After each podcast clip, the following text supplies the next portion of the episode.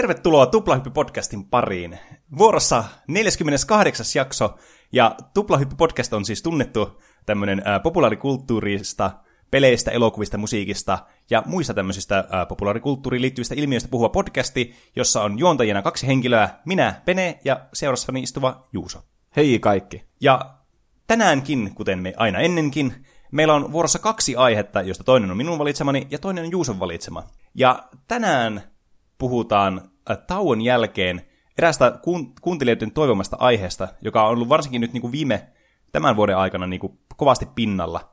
Eli e-sportseista, tämmöistä kilpapelaamisesta, e-urheilusta. No niin. Ja sitä ennen palataan ajassa hieman taaksepäin, kun Juuso pääsee puhumaan eräästä erittäin klassista aiheesta. Eli Super Nintendosta. Tämä aihe tuli mulle mieleen siitä, kun Switch Onlineissa on nyt 20 Super Nintendo-peliä.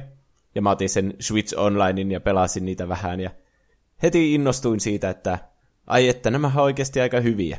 Ja näillä mä tarkoitan Super Mario Worldia, koska se on se, se klassikkojen klassikko. Mm. Mutta en mä halunnutkaan ottaa sitä kokonaiseksi aiheeksi, niin kuin mä ehkä viimeksi puhuin. Ehkä sitten vähän myöhemmin. Mm. Mä en ehtinyt pelata sitä mitenkään kokonaan läpi tässä Aivan. välissä. Niin ajattelin ottaa tämän koko Super Nintendo-konsoli. Mm. Super Nintendo oli mun ensimmäinen pelikonsoli, joka me saatiin mun veljen kanssa mun tädiltä. Oho, minkä ikäiset tulitte te silloin, kun tämä... Milloin te saitte tämän pelikonsoli? No, mä ehkä niinku hämärästi muistan, kun me saatiin se. Olis, olisiko mä sitten ollut 5, 6, jotain niin, semmoista. Niin, aivan. Onko sulla mitään yhteyksiä Super Nintendoon? Öö, mä en itse omistanut koskaan Super Nintendoa, mutta niin mun ensimmäiset pelikokemukset taisi itse asiassa olla Super Nintendolla. Koska mä muistan, mä olin tosi, tosi, tosi pieni silloin. Ja siihen aikaan pystyin niin näistä videovuokraamoista lainaamaan pelejä ja pelikonsoleja. Niin. Niin mä muistelen, että mun iskä oli lainannut jonkun pelikonsolin, ja mä niin kuin, myöhemmin sitten niin kuin, päätynyt tämmöisen äh, niin kuin eliminaatioprosessin myötä päätymään siihen, että tämä oli Super Nintendo, minkä se oli sieltä sitten vuokrannut meille lainaan viikonlopun ajaksi. Ja sitä sitten pelailtiin jotakin random pelejä, en niistä muista tarkemmin, että mitäköhän sillä olisi ollut. Ja sitten meidän naapurilla oli kans tämä Super Nintendo, mitä käytettiin aina välillä pelaamassa. No niin. Mä ajattelin aloittaa tämän kertomalla vähän tästä taustasta ja historiasta ja tämmöistä. Mm. Niin kuin aina. Se on Kyllä. mun mielestä jotenkin kiva. Pääsee Niin jo. siihen, missä alueella ja aikakaudella nyt puhutaan. Niin jo, pääsee siihen äh, niin kuin fiilikseenkin hyvin sitten mukaan. Niin. Monet näistä on semmoisia asioita, mitkä oli ennen meidän aikaa, mutta niin kuin tuo, että se oli mun tädin Super Nintendo, se on mua kahdeksan vuotta vanhempi, Mm. niin, niin sitten se antoi sen meille, niin sitten, tiedätkö, ne omat kokemukset tuli sitten vähän myöhemmin, Niin. kuin että milloin se Super Nintendon kulta-aika oli. Mutta aloitetaan 80-luvulta, kun Nintendolla oli tämä 8-bittinen konsoli, eli Nintendo Entertainment System, Mm. joka ilmestyi Japanissa 83, Pohjois-Amerikassa 85 ja Euroopassa 86. Ennen vanhaa nuo kaikki oli ihan sotkuja, että Niin oli. mik, joka paikassa eri vuosina julkaistaan. Mm. Mutta kuitenkin, tämä oli siis suuri hitti, tämä ensimmäinen Nintendo. Ja tätä kilpailemaan, tai tämän kanssa kilpailemaan päätyi tämmöinen NEC Home Electronicsin julkaisema TurboGrafx 16, joka me mainittiin jossakin jaksossa. Ai niin joo. Kun mä jotenkin muistelin, että se on tähän Super Nintendo semmoinen lisää piirilevy. Joo. Sen nimi on itse asiassa Super FX. Joo. Ja tämä on TurboGrafx. Ja se kirjoittaa niinku gra FX. Jep. Jotenkin menee helposti sekaisin. Ja sitten tämä, tietenkin tämä Segan Mega Drive. Mm. Niin nämä oli 16-bittisiä konsoleita, jotka tuli silloin 80-luvun lopussa. Kilpailemaan sitten tätä alkuperäistä Nintendoa vastaan. Tämä Nintendo piti kuitenkin pintansa tosi kauan. Onko tämä nyt siihen aikaan oli myydyin konsoli ikinä? Mm. Mutta sitten vähitellen ihmiset alkoi siirtymään näihin niin vähän teknologisesti kehittyneempiin konsoleihin, niin Nintendo alkoi suunnittelemaan omaa 16-bittistä konsoliansa.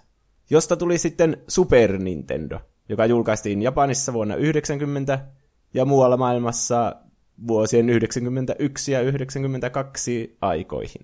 Mun mielestä on aina hauska, että nämä, niinku, tämä on Super Nintendo ja sitten tämä Nintendo Entertainment System, niin tämä vaan, että nimi on vaan tämä yrityksen nimi. Niin, mikä siinä? Et, kun monesti nämä on just tämmöisiä, niin kuin vaikka tuo TurboGrafx ja muut nämä Sega Genesis tai Mega Drive, riippuen tietenkin missä päin maailmaa oli, niin ju- just niin kuin niiden nimet on jotenkin tämmöisiä tosi Hot Wheels-tyylisiä, Niinpä. jos tämä, jos tämä niin sanonta niin kuitenkin välittää sitä tunnelmaa, mikä näistä syntyy näistä nimistä. Niin, koska silloin 80-luvun alussa nämä oli kuolemassa nämä pelikonsolit. Mm. Silloin kun oli ne, oliko se Atari 2600 ja sille tuli mm. niitä paskoja pelejä niin kuin se ET, Jep. mikä haudattiin sinne jonnekin aavikolle, joka on ihan toinen aiheensa. Mm. Mutta niin, Nintendo halusi tehdä tämmöisen konsolin, joka on niinku os viihde-elektroniikkaa, mm. eikä lelu. Jep. Niin sen takia se oli sitten Nintendo Entertainment System, mm. tämmöinen viihdejärjestelmä. Mm. Ja se näyttikin semmoiselta kulmikkaalta ja tiedätkö, semmoiselta, mm. että tämä ei ole lelu, tämä on tämmöinen, mikä tulee sun VHS ja tämän viritin vahvistimen viereen, tämmöinen Mm, kyllä. hieno arvokas laite. Jep. Mutta nuo muut ei saanut sitä muistiota sitten. Niin ne on tommosia lapsellisempia nimiä. Mutta niin, Super Nintendo oli sitten tietenkin välitön menestys ja ohitti aika nopeasti sen kilpailunsa siitä. Sitä on myyty lähes 50 miljoonaa kappaletta yhteensä. Se on kyllä tosi paljon, varsinkin niin tuo ajan vekoottimeksi.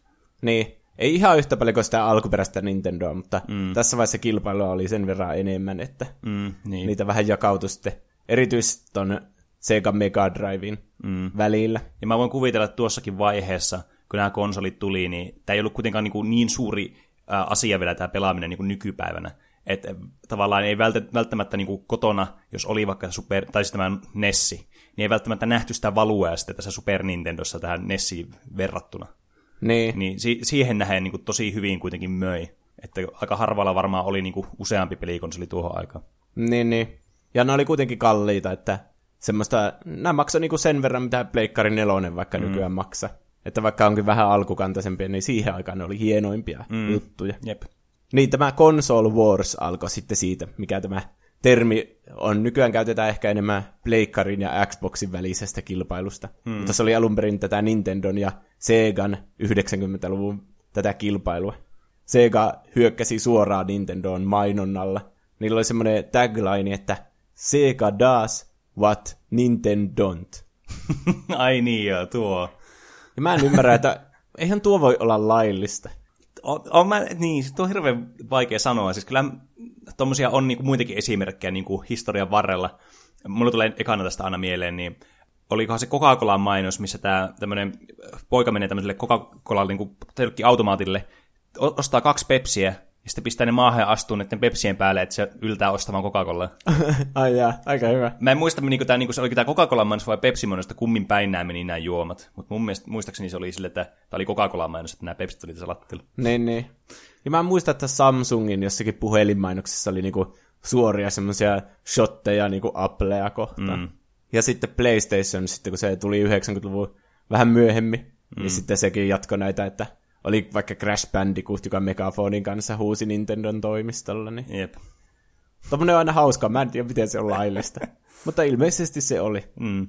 Niin Sega yritti tehdä tästä Mega Drivesta semmoisen coolimman ja aikuisten konsolin, ja sitten Sonic oli niinku suunniteltu vartavasti semmoiksi cooliksi hahmoksi. Mm.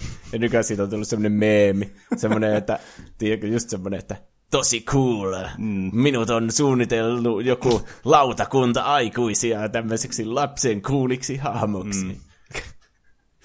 Erityisesti tämä niiden Nintendo ja Segan kilpailu näkyy näissä tappelupeleissä Street Fighter 2 ja Mortal Kombatissa, koska Street Fighter 2 tästä sopimusoikeuksista, kumpi saa se ensin ja tälleen, mm. niin oli vähän kilpailua ja se Nintendo sitten sai sen Jep. ekana.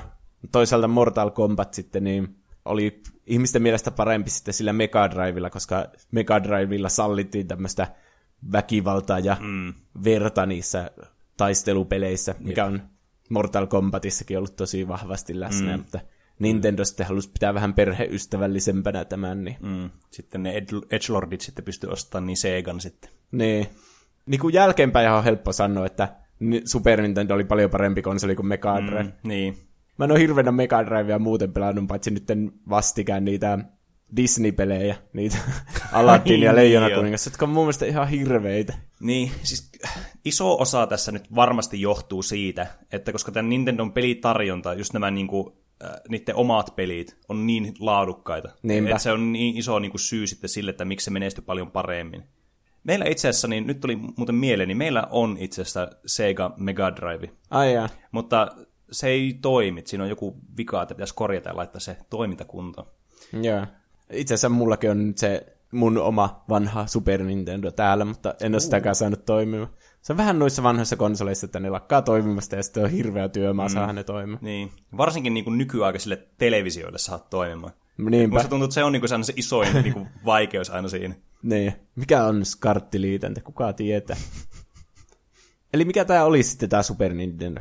No tämä oli 16-bittinen konsoli, eli grafiikat ja äänet ja semmoiset parani. Mm. En tiedä tarkkoja yksityiskohtia. Kyllä se näkee sille silmillä, mitä siinä mm. on tapahtunut eroa. Tämä Euroopan ja Japanin versio, mikä mullakin oli. Meillä oli itse asiassa se Super Famicom nimellä tunnettu Japanin versio okay. importattuna. Siinä oli semmoinen juttu, että piti pitää aina kahta peliä siinä konsolissa. Että piti olla semmoinen japanilainen peli ja sitten semmoinen third party, semmoinen palikka siinä, ja sitten se vaikka eurooppalainen peli. Huh. Ja sitten se jotenkin huijas sitä importtaukseesta systeemi. Oho, onpa aika jännä kyllä. Pienää sitä vaan ajattelin, että tämä tuntuu kyllä aika kummalliselta. se oli varmaan ostettu jotenkin käytettynä tai mm, jotain. Voi olla. Niin tämä oli semmoinen hieno semmoinen kulmista pyöristetty ja tämmöinen oikein niin design-laite. Mm. Mutta sitten Pohjois-Amerikassa pysyttiin siinä kulmikkuudessa ja se on niinku harmaa ja siinä on pelkästään harmaata ja violettia ja semmoinen aika tylsän näköinen. Niin. Oliko tämä ohjainkin, siinä oli nämä napit, oli harmaata ja violettia? Joo, siinä, joo, just siinä Amerikan versiossa, niin oliko ne kaksi nappia violettia ja kaksi harmaita, mm. mutta sitten Euroopassa ja Japanissa oli vihreää ja punaista ja sinistä ja keltaista siinä. Mut, siis mä niin pidän tästä niinku, just tästä eurooppalaisesta ja japanilaisesta versiosta ohjaimesta, kun tämä on jotenkin niinku todella esteettinen ja semmoinen tiedätkö, silmään miellyttävä ja semmoinen ikoninen niin kuin vempain tämä ohjaa itsessä. Joo, mä oon nostanut sen Switchille kanssa, kun sille on tullut tämä, se nimi on SN30 Pro, tämmöinen niin Bluetooth-ohjain, mm. joka on tehty muistuttamaan tätä Jep. alkuperäistä Super Nintendo-ohjainta. Paitsi, että siihen on lisätty ne analogisauvat sitten mm. kaveriksi. Jep. Oikein mainio ohjain. Niin. No, tämä oli vissi ensimmäinen ohjain kanssa, jossa oli ne neljä nappia silleen semmoisessa timanttikuviossa sillä oikealla peukalolla. Mm. Että se on nykypäivänä semmoinen standardi. Niin, niin on. Mutta nämä kilpailijat, nämä niin TurboGrafx ja Mega Drive, niin niillä oli sitten, olisiko ollut TurboGrafxilla vielä, että kaksi näppäintä vierekkäin, vähän niin kuin Nintendo siinä ekassa konsolissa. Mm. Ja sitten Mega Drivessa on kolme näppäintä vierekkäin. Mm. Mutta sitten tämä Super Nintendo keksi vissiin sen, että on ne neljä siinä. Mm. Eikö näissä ole vielä ne takaa ne triggerit? Joo, nekin oli ihan uudet Tai pumperit. Mm. Niin. Että se alkuperäisen Nintendo-ohjaaja oli aika yksinkertainen, semmoinen mm. palikka vaan. Niin, niin jo. Hyvin niin kuin ikoninen niin kuin esteettisesti, mutta sitä on aika ikävä pitää käjeessä silleen niin pitkiä aikoja. Niin, se alkaa pistämään vähän ne 90 asteen kulmat siinä. Mä oon miettinyt, että voisiko se myös vaikuttaa, että miksi se tuntuu niin kuin ikävältä, jos on isommat käjeet, mutta sitten jos lapsena on pienet käjeet, niin onko se niin kuin paremmin käteen sopiva sitten? Niin, en mä tiedä. Mä veikkaan, että se ratkaisu oli siitä, että se halusi tehdä semmoisen kaukosäätimen näköisen mm, siitä. Se voi olla. Että se olisi just sitä viihdeelektroniikkaa, mutta tässä ne vähän rentoutui ja teki tommosen mm. oikeasti mukavan kädessä pidettävän ohjaimen. Aivan. Niin ja tässä myös laitettiin ne kaseetit sieltä päältä siihen, ja ne jäi sille näkyville. Mm. Toisin kuin siinä vanhassa, niin ne laitettiin vähän niin kuin VHS-kasetti sinne sisään ja vielä tuli semmoinen luukku päälle. Niin. Ja siitä luukusta ja siitä että se kasetti menee niinku alas sinne, siinä alkuperäisessä Nintendossa, niin ei ole mitään funktionaalista merkitystä. että se on tehty vaan sen takia, että se tuntuu semmoisella siistiltä, että sä laitat sen ja sitten painat alas ja kaikkea. Mm, aivan. Mutta tässä oli semmoinen yksinkertaisempi ratkaisu, että se vaan laitetaan siihen näin prr, siihen päälle. Mm. Ja mä tykkään siitä tosi paljon, että siinä on se peli, niin kuin näkyy, että mitä sä pellat. Joo, mä oon ihan samaa mieltä. Siis se on jotenkin todella niin kuin, miellyttävän näköistä, kun se peli, ja varsinkin näissä niin kuin nämä cartridge-tyyliset pelit, on niinku, ne on tosi tyylikkäät nämä niinku box-artit mukana. Niin. niin se on kiva, kun se näkyy sitä hienosti siinä niinku konsolin päällä. Tämä oli kiva semmoinen asia, mikä ne jätti vielä niinku Nintendo 64 asti. Niin. Että se näkyy sitä silleen kivasti se, että mikä peli siellä on. Niin. Tämä on semmoinen asia, mitä mä oon niinku jäänyt nykypäivänä silleen vähän niinku, ää, ikävöimänkin jopa. Että niinku esteettinen puoli näillä on ollut sitten myös. Niin, tuo on vähän vaikeasti toteutettavissa levyillä. Niin, niin. Siis kyllä mä tietysti ymmärrän sen funktion, että se ei ole mikään, mitenkään niin funktionaalisin ratkaisu, mutta tosi tyylikäs ratkaisu mun mielestä. No niin. Ja sitten niin, tässä oli myös mahdollistettu semmoinen, että ei tarvitse kaikkia prosessointia tapahtua siinä konsolissa, siinä mikä on julkaistu 90. Mm. Että tässä oli semmoinen jätetty auki semmoinen mahdollisuus, että pelin niin tekijät saa sisällyttää just tämän Super FX tämmöisen piirilevy sinne pelikasetin sisään. Aivan. Ja sitten siinä, olikohan siinä vähän lisää niitä pinnejä, mitkä menee siihen. Joo. Niin sitten se prosessoi sitä myös siellä pelikasetin sisällä, mm. mikä oli ainakin kuulostaa tosi fiksulta ratkaisulta. Hmm. Tuota mä en ole tiennyt, että se oli niinku siinä pelissä itsessään se. Niin. Mä, ollut, mä oon aina jotenkin niinku ajatellut sen, että se on niinku ollut erillinen osa tavallaan, minkä sä pystyt laittamaan siihen kiinni siihen itse Super Nintendo. Mutta hmm, today I learned. Niin. Tällä tavalla tehtiin muun muassa se Star Fox, joka mm. on niinku 3D-grafiikoilla. Jep. Että se ei ollut ma- mahdollista siinä ihan alkuperäisessä Super Nintendossa. Mm. No mitäs tällä sitten pelattiin tällä Super Nintendolla? No tää julkaistiin f ja Super Mario Worldin kanssa. f on semmoinen peli, jossa ajellaan nopeasti siinä menemään semmoisilla skifi-aluksilla. Mm. Vähän niin kuin Wipeout kai. Niin, kyllä. Ja sitten Super Mario World tietenkin tämä mun oma suosikkini jatkoa Super Mario kolmoselle. Tämmönen hyvin niin, tämmönen legendaarinen Mario-peli. 2D-tasohyppely. Mm. Ja ehkä paras näistä Mario-peleistä. Ehkä yksi parhaista peleistä ikinä. Hmm. Ei, ei mitenkään niinku pois munkan listalta ole, että erittäin hyvä peli kyllä. Mm. Kun mä pelasin tätä, niin siinä kyllä huomaatte, kun niin kuin jokaisella pienellä yksityiskohdalla on merkitystä.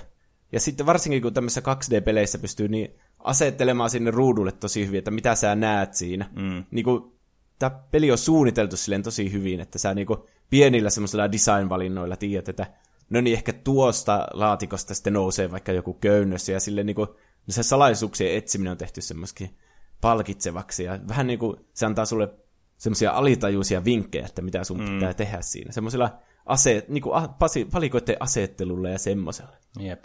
Ja sitten tämä on tosi värikäs, ja mä tykkään tosi paljon näistä grafiikoista. Mm. Nämä on kyllä siis, siis nämä on jotenkin tämmöistä silmäkarkkia suorastaan. Niin. Tämä on ehkä Super Nintendo ylipäätäänkin on tämmöinen tosi ajaton mm. näillä pikseligrafiikoilla. Mm. Ja se näkyy varsinkin niin nykypäivänäkin, koska nämä tämmöiset retrohenkiset pelit, tämmöiset indie-pelit, on aivan tosi tosi suosittuja. Varsinkin tämmöiset 2D-platformerit. Niin. Niin, niin selvästikin toimii tänä päivänäkin siis erittäin hyvin. Niin. Varmaan budjettikysymyksistä ja tässä tilanteessa se oli tietenkin siitä konsolin rajoitteista, että mm. kyllähän ne selvästi halusi alkaa tekemään heti 3D-pelejä niin. ja tekikin heti sitten Super Mario 64 sitten vähän myöhemmin. Mutta niin, ne on jäänyt semmoisiksi, kun näillä ei tavoitella mitään realistista tai kolmiulotteista maailmaa, vaan ne voi keskittyä siihen, niin kuin, mikä olisi hienoin mahdollinen pikseligrafiikoilla tehty. Mm. Niin se on jäänyt semmoiseksi ajattomaksi. Verrattuna sitten vaikka Nintendo 64 ja PlayStationin peleihin, jotka nykypäivänä näyttää ihan hirveiltä, niin mm. ei ole kyllä mitään tarvetta sille alkaa graafisesti parantamaan mitään tämmöistä Super Nintendo-peliä, että se näyttää, nyt kun vaikka Switchin näytöltä on pelannut tätä, niin näyttää ihan niin kuin täydelliseltä. Ihan kuten lapsenakin. Tätä Super Mario Worldia siis myytiin yli 20 miljoonaa kappaletta, joka oli tämän konsolin myydyin peli. Voi vaikuttaa se, että se tuli siinä konsolin mukaan. niin. Ainakin joissakin, maa, joissakin maan osissa. Mm, jep. Tästä me kysyttiin Instagramista ja Twitteristä viikon kysymyksenä. Meitä voi seurata nimellä Tuplahyppy, ja me kysytään näitä viikon kysymyksiä yleensä perjantaisin. Mm. Että mikä on kaikkien aikojen paras Super Nintendo-peli? No niin. Ja kuuntelijoilta tuli tämmöisiä vastauksia. Valtuu sanoo Donkey Kong Country 3, Dixie Kong's Double Trouble. Tätä, tästä me puhuttiin vähän enemmän siinä Donkey Kong Country-jaksossa. Mm. Tämä on se viimeisin osa. Tämä, tämä on varmaan justiinsa nämä Donkey Kong Country, kun nämä tuli vähän myöhemmin. Että olisiko tullut jo ihan silloin 94, 95, 96. Niin, niin nämä näyttää jo melkein 3D-peleiltä. Ja mm. olettaisin, että hyödyntää sitten sitä Super FX. Jep. Siis nämä on niinku, siis, mulla on aina ollut vaikeuksia niinku yhdistää näitä Super Nintendo, koska siis nämä näyttää niin upeilta nämä pelit Niinpä. graafisesti. Niin, tämä on aina niinku, joka kerta, vaikka mä tietysti tiedän tämän faktan, niin tämä aina joka kerta niinku iskee mulle, että ai niin joo, tosiaan. Niin, kun ihmiset oli alkanut siirtymään näihin 32-bittisiin näihin mm. seuraaviin konsoleihin, niin sitten nämä erityisesti nämä Donkey Kong Country-pelit, jotka tuli vähän myöhemmin, niin piti vielä kiinnostusta yllästi tähän Super Nintendo. Jep. Mä en hirveänä välittänyt niistä. mutta, mutta niin, siitä koko mielipide on siinä Donkey Kong Country-jaksossa. Mm. Öm, nimi on, Juha sanoo, ylivoimainen Link to the Past, eli The Legend of Zelda-peli. Tämä on kyllä siis todella hyvä peli. En ole kyllä pelannut kokonaan. Mitä mä nyt vähän matkaa pelasin sitä, niin se on aika samanlainen kuin se ensimmäinen The Legend of Zelda. Sille, että sut vaan laitetaan sinne maailmaan ja mm. sille ei anneta hirveänä mitään ohjeetta, että mitä sun pitää alkaa tekemään, että tutki omaa tahtia ja tee semmoista ja semmoista, mitä haluat. Mm. Kun se alkaa se peli sille, että sä oot niinku jossain sisällä tälle, on varmaan omassa kämpässä, ja sitten kun sä menet ulos, niin siellä saattaa vettä. Ja se, mä niinku olin silleen, että mitä helvettiä, onko tää oikeasti ollut Super Nintendolla tää peli? Se näytti ihan sikaa hienolta. Mm. Siis tää on, siis tää on niin upean näköinen niin Niin. tänäkin päivänä. Ja siis tää peli itsessään, tää on tosi niin kuin, mielekäs, tää on tosi pitkä kans, sille niin kuin kasuaalisti, kun pelaa tää peliä. Mm. Ja tää tarjoaa paljon just semmoista niin kuin tutkimusmatkailua ja semmoista niin kuin, sitä Zelda-fiilistä, mitä nämä haluat näitä peleiltä. Niin tää on kyllä niin kuin, siis erittäin kiva. Ja mä tykkään siitä, että tää on niin kuin, vähän saman tyylinen kuin tää alkuperäinen, tää Legend of Zelda. Että tässä on sel- selkeitä niin kuin, asioita, jotka on niin kuin, jäänyt tähän tämmöiseksi niin kuin, koreen niin kuin gameplay niin kuin, semmoiseksi lisääviksi asioiksi. Mä en oikein osaa selittää, mitä mä niin kuin, yritän selvästikään sanoa tällä mun lausella, mutta tähän jää tulee semmoinen fiilis, teekö, että sä niin kuin, pelaat tätä alkuperäistä peliä samalla, kun sä pelaat tätä uutta. Niin. Tai Niin. siis uutta ja uutta, mutta kuitenkin. Niin, ilmeisesti ihmiset pitää tätä semmoisena, että tämä on niinku se, mihin kaikki Zeldat vähän niinku pohjautuu. Että mm. tämä on niinku se, tiedätkö, se formula, mikä on sitten jatkettu näissä myöhemmissä peleissä, Jep. Mikä oikeasti löi läpi tämän koko sarjan. Mä en oikein välitä siitä, että kun tässä on neljä suuntaa aina. No se on jat- oli vissiin näissä kaikissa vanhoissa le- Zelda-peleissä. Että sulla on neljä suuntaa, mihin sä lyöt miekalle. Niin sitten se on tosi ärsyttävää niitä vihollisia alkaa tappamaan silleen, että sä niinku joudut kävelee hirveän mutkan ja sitten lyömään. Ja Mm. kun nykypäivänähän voi liikkua 360 astetta ja tiedätkö, lyödä siihen suuntaan, mihin se tappii vaikka osoittaa. Niin. Mutta tämä tosiaan ei ollut analogi-aikaa, Niin, että sekin vielä kans vaikutti. niin. Sama ongelma kyllä koskee Super Metroidia, että mm. siinäkin sä ammut niinku sivuille ja sitten ylös ja sitten olisikohan 45 asteen kulma. Mm. Aina mua ärsytti näissä se tähtääminen jostain syystä. Mutta ehkä se on, kun itse on niin nuori, että on tottunut jo siihen analogisauvasta. Niin. Vorremma sanoo Donkey Kong Country 3 Dixie Kong's Double Trouble. Siitä on mukavia muistoja ja yksi ei niinkään mukava muisto. Veli oli pelannut melkein 102 prosenttisesti pelin, kun minä sen tallennuksen sitten vahingossa poistin. Onneksi ei tullut mitään riitaa, mutta sen muistaa vieläkin. Myöhemmin sitten emalu- emulaattorilla pelasin veljen kanssa sen 102 prosenttisesti läpi. Tuo on kyllä siis... Mulla niinku mun sydäntä särkee, kun mä, mä voisin niinku ymmärtää tämän tilanteen täydellisesti. Mulla taisi käydä Digimon World 1 sillä tavalla, että mulla meni tallennus katosi tällä tavalla. Ja se on kanssa niinku ihan helvetin pitkä peli, varsinkin kun pelaa lapsena eikä ymmärrä sitä pelistä mitään. Niin. Voin kyllä niinku ymmärtää, että siinä on kyllä veljellä ollut kyllä hyvät hermot tämä asia suhteen. Niinpä. Musta tuntuu, että kaikilla on vähän tommosia kokemuksia, varsinkin jos on sisaruksia, että mm. poistaa vahingossa tai tahallaan toisen tallennuksen. Jep. Sitten Draw by Mickey sanoo kans Link to the Past, joka on myös ainoa SNES-peli, jota olen pelannut. No siinä on aika hyvä peli kyllä valittu. Niin, ja ilmeisesti sitä voi pelata aika kauan, niin mikä mm. siinä. LXRD sanoo Super Mario World, joka on ehkä oikea vastaus näistä. Pisteet hänelle. Aapo sanoo Link to the Past on kyllä hyvä. Täällä mm. toistuu aika paljon nämä samat. Mm. Mä itse asiassa katsoin jonkun IGNn sataa parasta SNES-peliä, niin siinä oli ykkösenä justiinsa Link to the mm. Past. No en yhtään ihmettele. Niin. Zelda-pelit on kyllä, musta tuntuu, että jokaisella Nintendo-konsolilla on aina paras peli, jos se Zelda. Niin. Että Ocarina of Time, sehän, sitähän pidetään yhtenä maailman parhaista Jep. peleistä, niin tuli sitten Nintendo 64 ja nyt on tietenkin tämä Breath of the Wild. Mm. Ja mä veikkaan, että noiden välissäkin on jotain Zelda-pelejä, jotka on pidetty tosi hyvinä myös. Mm. Kaappaus merellä sanoo, Link to the Past oli aikoinaan paras, mutta emulaattorien myötä Earthbound noussut ykköseksi. Aivan. Mäkin koitin sitä joskus emulaattorilla. se on semmoinen RPG, joka tuntuu hyvin pitkältä, mm. että en jaksanut sitä mitenkään kokonaan, mutta graafisesti ja semmoiselta mukavalta fiilikseltä, niin kyllä ymmärrän, että miksi se on ihmisten, varsinkin nyt jälkeenpäin noussut semmoiseksi, semmoiseksi vähän niin kuin kulttiklassikoksi mm. jopa. Mä että iso osa kanssa, että täällä on niin myöhemmin tullut suosiota kanssa tälle pelille, johtuu varmaan myös Undertaleista, niin. mistä paljon revittiin niin niin kuin inspiraatioita, Toby Fox, joka teki tämän, niin se on varmasti vaikuttanut sitten myöhempien sukupolvia, jotka tätä pelannut, niin sattunut ehkä ottaa esille tämän pelin sitten sen seurauksena sitten. Mutta tässä on, pelissä on kyllä niin kuin paljon semmoista, niin kuin, tulee semmoinen olo, että tätä kun lapsena pelaa, niin tämä on tämmöistä niin kuin loputonta matkailua tällä maailmassa. Niin, se on semmoinen vähän lapsenomainen se mm. seikkailu. Mm. Ja mä, se muistaakseni loppuu just siihen hirveä sikiö yeah. painajaise. Mm. niin varmaan se on just semmoinen kulttiklassikon ainekset on koossa. Että yep. Se on vähän semmoinen Stranger Things tyylinen, mm. että on mukaan semmoisia lapsia, mutta sitten yhtäkkiä menee helvetin synkäksi. Niin, ja sitten saa lapsuuden traumat siinä samalla sitten. Niin. Ei ihme, miksi on jäänyt mieleen ainakin. Yep.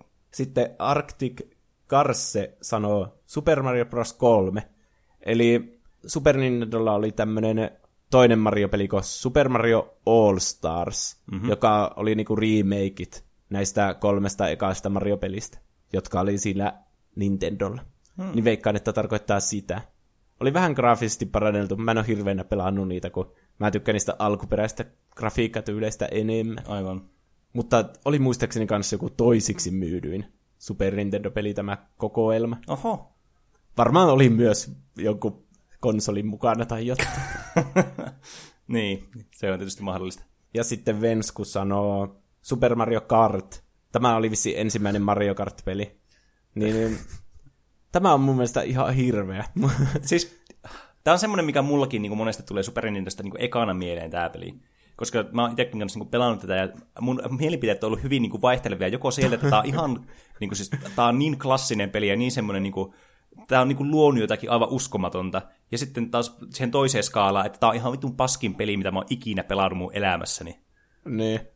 Tämä on siis ihan normaali Mario Kart, mutta kun tässä ei ole hyödynnetty 3D-grafiikoita, mm. vaan nämä on niinku tämmöiset pikseli, tämmöiset spriteit, nämä hahmot, mm. ja sitten se rata vaan vilkkuu siinä menemään semmoisia 2 d mm. Ja sitten kaikki niinku hyppyrit ja kolikot ja laatikot on vaan niinku littanana siinä maassa. Mm. Tätä ei ole mitään mukavaa katsottavaa, eikä tästä saa mitään selvää, että missä se rata on mennyt. Mm. Siis tämän kontrollit on tosi kömpelöt, mikä tietysti niinku ihan ymmärrettävää, varsinkin tämä, minkälainen nämä tyyliltä on, ja sitten tämmöinen niinku aika virstanpylväs peli kuitenkin. Ja, ja sitten just se, että tämä on niinku tosi trippistä menoa kanssa. että tämä on erittäin hämmentävän näköistä.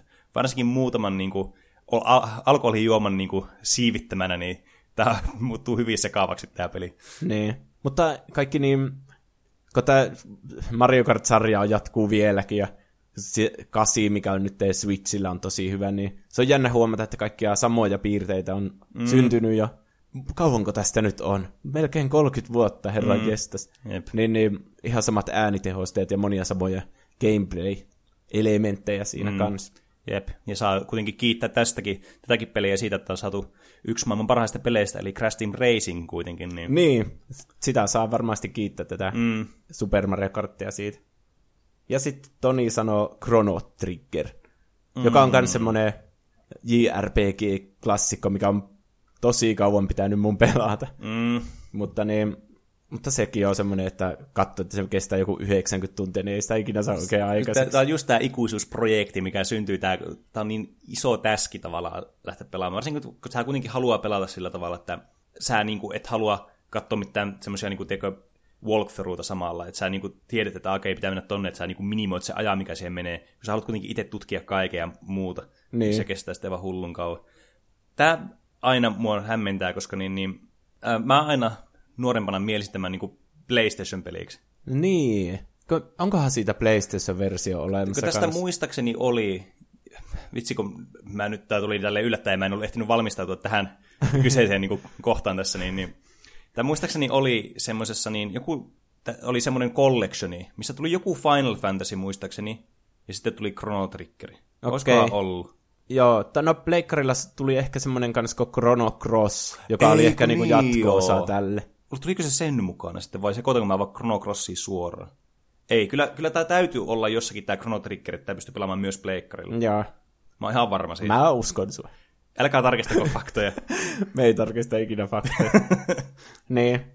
Ja muutenkin tämä konsoli oli niin tosi tunnettu näistä kaikista JRPG-peleistä. Se oli niinku paikka niille tässä vaiheessa.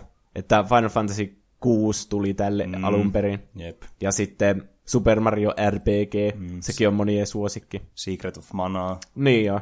Että JRPG-pelien faneille niin, niin ollut semmoinen, että niistä riitti kyllä pelattavaa mm. koko 90-luvuksi. Ja siis aivan mahtavaa siis. Mä, nämä on semmoisia pelejä, mitä mä olisin rakastanut pelata lapsena, jos olisi ollut itsellä tämä kyseinen konsoli. Niin. Et mä olisin sanonut näistä kyllä todella paljon iloa irti. Niinpä. Sitten myöhemmin kyllä PlayStation valtasi tämän niin JRPG-markkinat. Mm. Se oli varmaan helpompi tehdä niille levyille niitä pelejä kuin sitten sille kaseetille myöhemmin sillä Nintendo 64. Jep. No, mutta tämä Super Nintendon perintö on jatkunut sitten tässä. Se eli aika paljon siinä Game Boy Advanceilla, koska se oli vähän niin ilmeisesti samanlaiset niin puitteet niin kuin graafisuuden ja prosessointitehon puolesta, niin sai hyvin portattua nämä pelit sitten mm. sinne. Ja sitten myöhemmin niin Viille ja Nintendo 3DSlle tuli nämä pelit niin ladattavaksi tänne. Siinä oli semmoinen joku virtual console, mihin pystyi ostamaan näitä Super Nintendo-pelejä sitten. Joo. Ja tietenkin niin pari vuotta sitten tuli tämä Super Nintendo, mikä se on, Classic Mini tai joku niin, semmoinen. Joo, kyllä. Joka, niin se kaikki hordas niitä, kun se alkuperäinen Nintendo Mini, vai mikä olikaan, mm niin oli loppunut kaikista kaupoista, ja sitten sitä ostettiin eBaystä jollakin tonnilla, niin mm. mä muistan, että kaikki hordas heti nämä Super Nintendot. Jep, mutta Mut, sitten niitä olikin aivan hirveellä ja... Niin, se olikin semmoinen huijaus. Kyllä niitä mun mielestä nykyäänkin saa jostakin ihan marketeista mm, ostettu. Saa. Mä oon nähnyt ehkä jopa neljä kymppiä maksavana näitä, mm. että ei sen kalliimpi kuitenkaan. Siinä tuli joku 21 peliä. Mm. Ja sitten niin nytten oliko se nyt pari viikkoa sitten, tässä pari viikon sisällä tuli Switch Online-palveluun nämä 20 SNES-peliä, ja siellä on niitä tärkeimpiä, että siellä oli Link to the Past ja Super Mario World ja Super Metroid ja mm. kaikki tämmöiset tärkeimmät. Tuo Super Mario Karttikin löytyy, jos haluaa sitä vaikka koittaa. ja tietenkin niin emulaattoreilla nämä on elänyt tosi paljon mm. nämä pelit, että Jep. Musta tuntuu, että tämä niin Super Nintendon arvostus on kasvanut tosi paljon. Ja se on jäänyt semmoiseksi pelikonsoliksi, mitä, mihin näihin peleihin palataan monesti mm. vielä jälkeenpäin. Kyllä. Ehkä just sen takia, että ne oli graafisesti hienoja ja sitten täällä on just nämä Nintendon parhaat mm. klassikot, jotka vahvisti Nintendon aseman sitten tämmöisenä parhaina pelien tekijänä.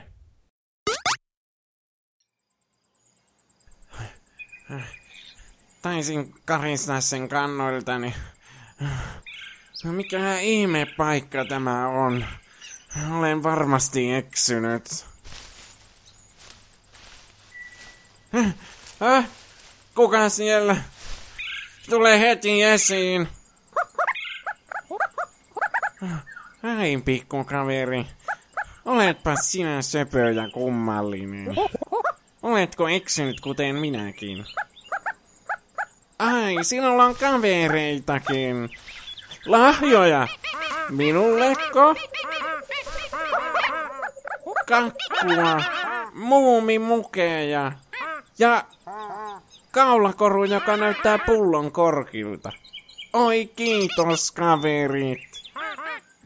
Siinähän on hieno vilkkuva ledivalokin.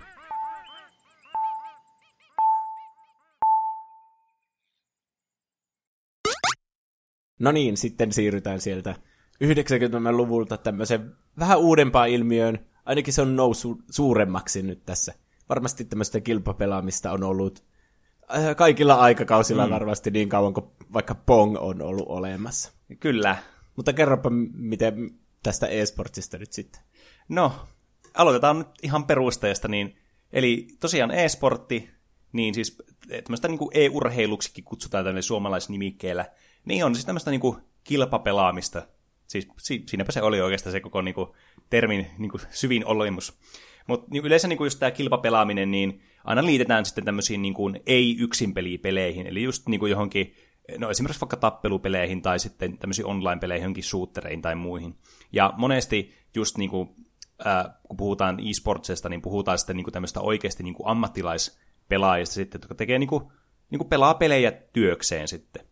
Niin kuin se on niin kuin sports, että se on urheilua, mm. että se ei ole vaan semmoista harrastus, pipo, jääkiekko maista. Mm, kyllä. Miten ja... sä et laskit siis speedrunaamista vaikka tehdään e-sportseihin? No, sille niin kuin, jos ajatellaan niin kuin tätä, miten tämä niin kuin e-sports on kehittynyt sen historian varrella, niin se on niin kuin tavallaan osa niin kuin aikaisempaa niin kuin tämmöistä historiaa tämän varrella, mutta ne on kuitenkin niin kuin eri asioita, että kuitenkin niin kuin e-sportsin ö, iso elementti on siinä, että siinä on niinku, va, niinku tämmöisen vastakkaisasettelu jonkun kahden tiimin tai kahden pelaajan välillä. Tai se, se on niinku semmoinen, miten mä mieltäisin esportsi ehkä niinku niin, niin. Silleen nykypäivänä, että mikä niinku tärkein osa siinä on. Ja tietysti se, että se on niinku, ää, viihdyttävää, katsottavaa, mitä nyt tietenkin speedrunnaaminenkin on, mutta siinä ei ehkä tuu samalla tavalla sitten tätä niinku, massiivista kilpailuelementtiä sitten, ellei ole tämmöisiä niinku, ää, tiedätkö, tämmöisiä speedrunnejakin pystyy tekemään tämmöisenä niin kuin kahden vaikka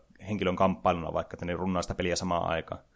Mutta tämä on sitten enemmän tämmöistä, niin kuin, että nämä pelit on vähän niin kuin suunniteltu tälle kilpailutasolle. Niin se on myös niin kuin erottaa speedrunnaamisen niin, niin. ja no niin e-sportsin. Totta. Ja tämä tosiaan räjähti tämä e-sportsin suosio sitten live-striimauksen myötä. Että live-striimaus, kun nämä striimipalvelut ja muut kehitty, niin sitten teki tästä tämmöisen massiivisen hitin, ja varsinkin nykypäivänä todella, todella, todella suosittua. Iso osa varmasti riippuu siitä, että koska semmoiset ihmiset, jotka on pelannut näitä pelejä joskus lapsena, niin alkaa olla nyt aikuisia. Ja, tää, ja tietenkin aina urheilu seuraaminen mielletään tämmöistä niin kuin aikuisten hommaksi. Mm. Niin tavallaan tämä on niin kuin sitten se niin kuin vastine sille, että katsotaan, että kun nämä pelaa näitä pelejä, mitä on itse pelannut tai pelaa edelleenkin, mihin voi sitten helposti heittäytyä mukaan. Ja sitten tietysti myös niin kuin katsoa, että miten hyviä vaikka toista näissä peleissä. Ja äh, yksi tärkeä elementti on myös se, että kans, miksi vaikka jalkapallo on niin suosittu urheilulaji, koska sä et tarvitse pallon, ja sä voit pelata jalkapalloa. Tietenkin muita ihmisiä nyt, mutta voit sä yksinkin potkia jalkapalloa ja opetella vaikka temppuja tai muuta. Tai... Niin ainakin ymmärtää, miten se toimii niin. sitten.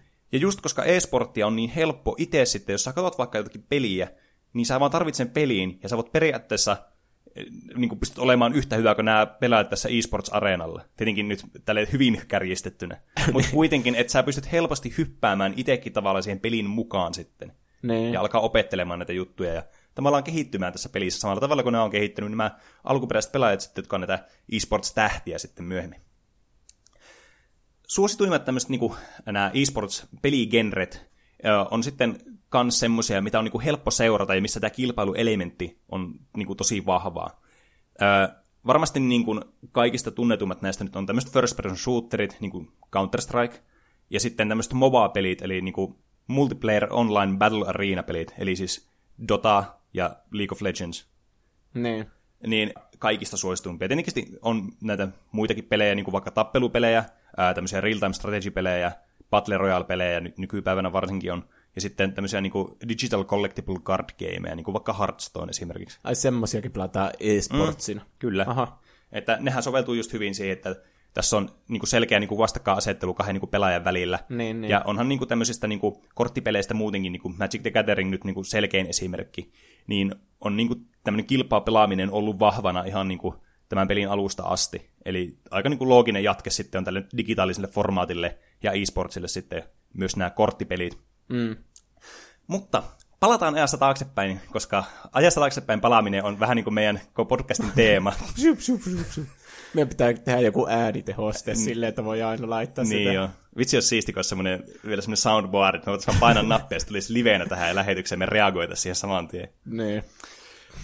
Palataan kuitenkin erittäin kauas, no, suhteellisesti erittäin kauas ajassa. Eli 1972 vuodelle. Aha. Ja itse asiassa lokakuulle, eli tämä on niinku aika lähellä tämmöinen niinku suorastaan niinku vuosipäivä tulossa, 19. päivä. Ää, kun Stanfordin yliopistossa järjestettiin ensimmäinen tämmöinen niinku tunnettu tavallaan niinku, ää, esports-tapahtuma. Nimittäin mm. silloin pelattiin tämmöistä Space War nimistä peliä tämmöisenä turnauksena, jonka nimi oli Intergalactic Space War Olympics. Okay. Ja tässä oli palkintona Rolling Stones-lehden niin tämmöinen vuositilaus sitten tälle voittajalle, tai voittajatiimille. Tämä on tämmöinen tiimipeli. No niin.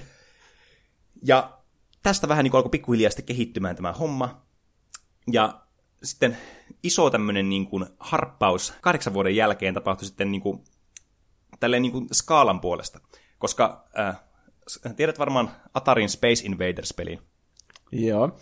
Tästä järjestettiin ensimmäinen tämmöinen iso tapahtuma 80-luvulla, joka on tämmöinen niin kuin, se oli tämmöinen niin kuin Space Invaders tämmöinen niin kuin championship, missä nämä pelaajat, ne oli tosi paljon näitä pelaajia, taisteli sitten Space Invaders-pelin pisteennätyksistä sitten, että kuka oli paras Space Invadersin pelaaja. Eli vuosi on 80. Kyllä. Tässä pelataan semmoisilla arcade-laitteilla. Öö, tässä itse asiassa pelattiin, olikohan tämä sillä Atarin laitteella vai arcade-laitteella. Mä en ihan hirveästi tästä muista. Mun muistaakseni tää, nämä pelattiin niinku näillä Atarin laitteilla. Okei, niin olihan siinäkin joku Space Invadersin versio Joo, varmasti. oli tämmöinen portti tällä. Joo. Niin näillä pelattiin sitten. Näitä tietysti helposti, helpompi laittaa johonkin is- isoon niin tilaan, Niin, monta niin. kappaletta, kuin sitten näitä arcade-laitteita. Ja tämä oli sitten sitä aikaa tosiaan, miten vähän niin kuin speedrunnaaminenkin alun perin lähti, eti näistä pisteistä, eli yritti saada vain pisteitä paljon.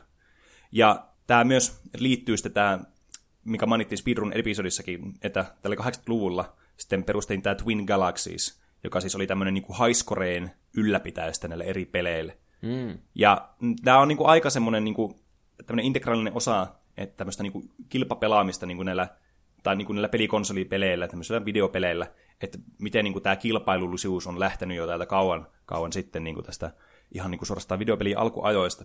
Ja sitten tämä alkoi tietysti myöhemmin kehittymään siihen suuntaan, koska online-mahdollisuuksia alkoi sitten tulemaan.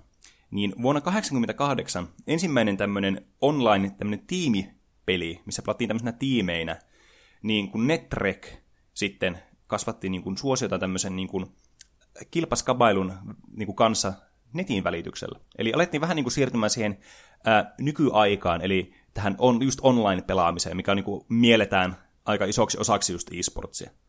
Mä en ole tuosta pelistä kyllä kuullut mitään. No, tämä on vähän tämmöinen niin kuin, äh, tämmöinen avaruustyylinen peli, missä pitää niin kuin vallata tämmöisiä planeettoja. Tämmöinen aika strategiapainotteinen peli. Mutta niin, tämä on tosiaan niin tärkeä osa siinä mielessä, että tämä on niin kuin ensimmäinen tämmöinen niin kuin tiimipohjainen online-peli sitten, mitä pystyy pelaamaan, missä tärkeää oli niin kuin voittaa tiiminä, eikä pelata niin kuin tällainen yksikkönä. No sehän muistuttaa jos te näitä nykyajan Counter-Strike-tiimejä Mm. vaikka. Kyllä.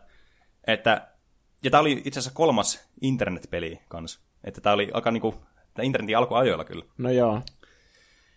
Sitten harpataan vähän taas edessä ajassa eteenpäin, koska kuten äskenkin äskeisessä jaksossa mainittiin näistä Super Nintendo-peleistä, ja eräs name-droppaus, mikä myös tapahtui, niin oli Street Fighter 2, mm. tai itse Street Fighter, en muista mainitko kakkosta, taisi olla, niin jossa niin kuin, tämä, tämä asetelma on siinä, että sä pelaat tätä tappelupeliä, että sä ne oot niin kuin 1v1, ja siinä on nyt ihan selkeää se, että sä haluat olla parempi kuin se vastustaja, ja sä voitat sen. Ja tässä myös erona on se, että tämä on myös helppo seurata, niin kuin, tiedätkö, jos sä yleisönä katsot vaikka jossakin kaverilla, kun pelaat vaikka, teillä on kaveriporukka koossa, ja sitten siellä on se konsoli ja semmoinen niin vanha niin, niin kuvaputki telkkari, vähän hämärä huone, ja sitten aletaan skabailemaan, että kuka on paras Street Fighterissa. Niin. No, joo, tappelupelejä on kyllä helppo seurata, kun voi niinku kuvitella sen vaikka oikeana tappeluna. Niin. Että hei, hieno lyönti tai hieno potku ja takaperivoltti ja kaikkea. Mm. Ja sitten katsoo, kun ne enkat siellä vähenee. Mm. Niin vaikka itse osaisi pelata, niin jos, sitä on kyllä tosi mukava katsoa mm. ja tälle. Ja sitten just, että, että miten niin kuin kaikki, että osaa tehdä jotakin komboja, ja vaatii tosi paljon taitoa pelata, siis tappelupelejä. Tappelupelien pelaaminen on niin kuin erittäin haastavaa.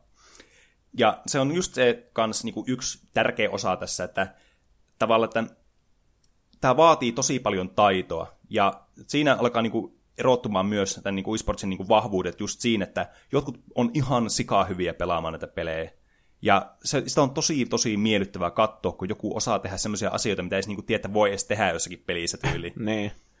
Ja tämä sitten kans niinku loi tämmöisen ö, myöhemmin jä- järjestetyn tämmöisen, niinku, järjestynkö Evon? Ootko kuullut Evosta? Joo, eikö taas se, mistä tulee niitä tappelupeliturnauksia vielä joka vuosi tänäkin Kyllä. päivänä? Mm. Eli Evolution Championship Series, joka on siis tämmöinen ö, niin kuin esports-järjestö, joka tarjoaa niin kuin tämmöisiä niin kuin pelitapahtumia just niin kuin tappelupeleille. Niin, niin. Että just Street Fighterille tai Tekkenille tai muille näille vastaaville. Ja tämä on niinku ollut sitten niinku tästä sitten saanut inspiraatiota alun perin tämmöisestä niinku ympäristöstä, kun tätä Street Fighteria tapeltiin sitten kaveritten kanssa ja sitä hakattiin sitten, niin ai että. Mm. Ö, samoihin aikoihin tietysti PC-pelaaminen alkoi yleistymään huomattavasti, koska tietenkin niin internet-mahdollisuudet parani koko ajan, ja sitten näiden pelien laatu myös parani, ja tietenkin tekniikka. Ja sitten 90-luvulla nämä online-pelit, siis nimenomaan just niin PClle, koska ei näitä oikeasti millään voi, muulla voinut pelata kuin PClle näitä online-pelejä, niin lisäsi tosi paljon niin kuin tämmöistä, mä voisin sanoa, että tämä on niin kuin semmoista modernia niin kuin kilpapelaamista. Alettiin pelaamaan jotakin CS tai Quakea, Starcraftia, siis tämmöisiä tosi ikonisia niin kuin pelinimiä, jossa on tämmöinen multiplayer niin kuin pelimahdollisuus niin kuin tämmöisenä kilpailuna just vaikka laneilla tai sitten niin kuin ihan online niin kuin välityksellä. Joku vaikka QuakeConissa joku Quake-turnaus tai sitten joku äh, Cyber Athlete Professional League, missä oli tämmöisiä niin kuin, eri pelejä pelattiin sitten eri aikoina, niin kuin vaikka CS tai StarCraftia, mutta kuitenkin, että näissä oli, oli tämmöisiä niin kuin, tapahtumia jo, jossa oli niin kuin, useita pelejä ja niin kuin, te- tiimejä, jotka sitten skabas näissä, näissä oli niin kuin, palkintoja ja muita. Että nämä alkaa niin kuin, muistuttaa tosi paljon sitä niin kuin, nykypäivän esports-pelaamista ja sitä kulttuuria, mikä siihen niin kuin, liittyy. Siitä puuttuu ehkä vielä se elementti, että ihmiset katsoo, kun ne pelaa mm, sitä. Niin, kyllä. Että monestihan nämä oli just tämmöisiä, niin kuin, no, niin kuin vaikka QuakeCon nyt nimessä, se sanoo, että tämmöinen niin kuin konventio, tämmöinen niin kuin iso tämmöinen tapahtuma, niin siellä just oltiin niin kuin paikan päällä katsomassa. Nämä oli kuitenkin tämmöisiä laniturnauksia, koska et sä nyt voinut katsoa tätä oikeastaan mistään. YouTube ei vielä ollut tähän aikaan, ja niin, ei mitenkään tietenkään live-servisejä ollut tämmöisiä niin kuin Twitchiä tai muita vastaavia, niin se on nyt, sekin on niin kuin pois kuviosta sitten tässä vaiheessa. Mutta kuitenkin, että tämä niin kuin, nämä, niin kuin, nämä peruselementit on tässä nyt niin kuin rakentunut semmoiseen pisteeseen, että tämä vaan, tämä vaan niin kuin odottaa tätä internetin kasvua ja tämän kehitystä. Ne. Pitää lukea jostakin sunnuntai-liitteestä, kuka voitti QuakeConissa jonkun turnauksen. Niin, kyllä. Hetkinen, telkkari oli kyllä keksi. Mutta telkkarista niin Musta tuntuu, että eSportsiakin on alkanut tulla vasta joskus kaksi vuotta mm. sitten telkkarista. Joo, siis ei, ei nämä ollut hirveän suosittuja nämä. Näitä televisioitiin siis näitä joitakin, kyllä. Mutta kuten voit varmaan päätellä, niin nämä ei ollut ihan hirveän suosittuja. Nämä ei ollut millään prime-timella, että ne oli jollakin, jollakin kanavalla 1745. Niin. Että tämä on aika tämmöistä niinku niche-hommaa vielä tähän aikaan. Hmm. Sulla on varmaan niin jonkinlainen käsitys e-sportista siinä mielessä, että ää, Etelä-Korea aika monesti mainitaan näissä e-sporttiin liittyvissä asioissa. Niin, jostain syystä ne on tosi hyviä niissä. Mm. Ja eikö ne monet pelit tuu myös Etelä-Koreasta? Mikä peli mulla tulee mieleen? En mä tiedä, varmaan niitä, eikö se Player Unknowns Battlegrounds taisi joo, olla kyllä. sieltä. Kyllä PUBGia niin kuin tehtiin niin kuin sitten vartavasti niin kuin just niin kuin Etelä-Koreassa. Niin. Mutta äh, tämä niin kuin lähtee 2000-luvulta tämä Korea, Etelä-Korean niin kuin dominanssi suorastaan niin tässä näin niin esports-maailmassa. Nimittäin tämän, niin Aasiassa oli tämmöinen talouskriisi tähän aikaan. Ja sitten alettiin sen myötä sitten parantelemaan kaikenlaista infraa ja muuta vastaavaa, niin Etelä-Korea päätti sitten panostaa tämmöiseen internet-infrastruktuuriin sitten niiden valtiossa. Mm.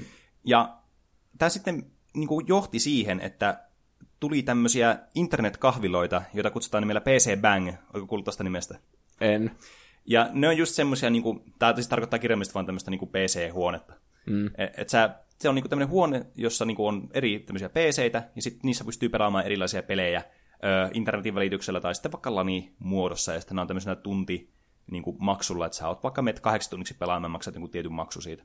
Ja nämä on siis ihan todella suosittuja, koska monesti tämmöisen niin kuin PCn ja sitten tietenkin internet-yhteyden hommaaminen ja muun vastaavan, niin tämä on aika kallista hommaa, tämä aloittaminen, että sulla on joku hyvä kone ja sä pystyt alkaa pelaamaan jotakin pelejä, niin sitten tämä oli semmoinen helpompi lähestymispinta sitten monelle pelaajalle Etelä-Koreassa sitten, jotka halusivat vaan pelata näitä pelejä, mutta ei vaikka itse pystynyt hommaamaan pelikoneetta itselle. Niin, niin. Ja nämä on siis ihan äärettömän suosittuja Koreassa. Ja tämä sitten johtaa tietysti siihen, että eri peleillä alettiin pelaamaan tosi paljon, ja sitten tietenkin niin kuin, taito koko ajan kehittyy, ja sitten, varsinkin koska nämä oli internetin niin kuin, alkoi kehittymään myös tähän aikaan, niin sitten niin kuin, internet-välityksellä pystyi pelaamaan näitä pelejä, ja äh, tämä skapailu oli mitä niin kuin kuumimmillaan. Ja 2010 mennessä niin näiden tämmöisten isojenkin turnausten, joita järjestettiin eri PC-peleistä, vaikka jostakin CS Sourcesta tai vaikka äh, StarCraftista, niin näiden niin kuin, suosio oli kasvanut huomattavasti, ja näiden, äh, niin kuin itse, näiden tapahtumien määrä kasvoi kans ihan hulluna. Et tämä kasvoi niin kuin joku 200 prosenttisesti, 2000 prosenttisesti, ihan niin kuin valtavia määriä tuli enemmän tämmöisiä niin kuin pelitapahtumia, missä niin kuin just keskityttiin tähän niin kuin kilpapelaamiseen sitten. Missä vuodessa me ollaan siis nyt menossa? Me ollaan niin kuin 2010 nyt menossa. Me ollaan niin kuin tässä niin kuin 2000-luvulta tänne 2010 asti, koska tässä nyt ei ollut semmoista ää, tämmöisen niin kuin, et tiedätkö, live-striimaus ei vielä tässä vaiheessa ollut semmoinen the thing. Tietenkin YouTube alkoi olemaan asia. Niin näitä monia niin kuin tämmöisiä broadcasteja saattoi sitten niin kuin nähdä YouTubesta jälkikäteen. Niin. Et se oli tietenkin yleisempää siihen aikaan, koska se oli mahdollista. Mutta tämä, niin kuin, tämä vielä vähän niin kuin kaipas vielä, tiedätkö, sitä semmoista interaktiota ja sitä, niin kuin, mikä näissä urheilussakin on niin kuin, tosi mielekästä. Just niin. sä Niin. kuin, katot sitä, kun se tapahtuu. Niinpä. Aika harva katsoi urheilua seuraavana päivänä nauhalta, että Niin. se pitää olla osana sitä kokemusta. Niin, et vaikka tässä vaiheessa olikin semmoisia suuria niin kuin, tapahtumaorganisaattoreita, tämmöisiä niin kuin vaikka äh, World Cyber League, Intel Extreme Masters tai Major Gaming League, niin eh, tämä ei vielä niin kuin, ollut siinä pisteessä, että missä niin kuin, tämä niistä on niin kuin, keinhaduspisteen yli. Mm. Kunnes sitten Twitch äh, niin kuin, launchattiin vuonna 2011. Ja tämä oli käännekohta kyllä. Kuten äskenkin mainittiin, niin just sitten kun sä kun näet liveenä se, kun se tapahtuu, niin siinä tulee se taika jotenkin. Että mm. sä niinku oot osana sitä itse tapahtumaa. Sä suorastaan niinku oot osana sitä peliä itsessään. Kun sä katsot sitä, varsinkin jos sulla on joku joukkue, mitä sä seuraat niinku intensiivisesti. Vaikka niinku, no, suomalaisen nyt monesti tulee ensin mieleen tästä CS, joka tänä vuonna on ollut varsinkin niinku, tosi paljon niinku mediassakin niin siinä tulee joku semmoinen, että sä kannatat sitä jotakin joukkuetta, ja sä katsot sitä, ja se tapahtuu, ja sä niin kuin eläydyt siihen paljon tunteellisemmin, kun se tapahtuu niin kuin liveenä, ja sä tiedät, mitä tulee tapahtumaan siinä. Niin, voi tehdä semmoisia huutoja, mm. semmoisia ei perrä, vastustaja vaikka tappaa allun Kyllä, tai jotain. just näin. Ja toinen tärkeä asia, mikä tapahtui, mä mainitsin tässä alussa näitä suosittuja niin kuin esports-pelejä, ja nämä mobaat on siis ihan niin kuin valtava suosittuja. Ja näiden niin kuin tämä suosio räjähti vuonna 2013 League of Legends ja Dota 2 myötä. Siis tästä tuli ihan järkyttävää niin kuin menestys. Mm.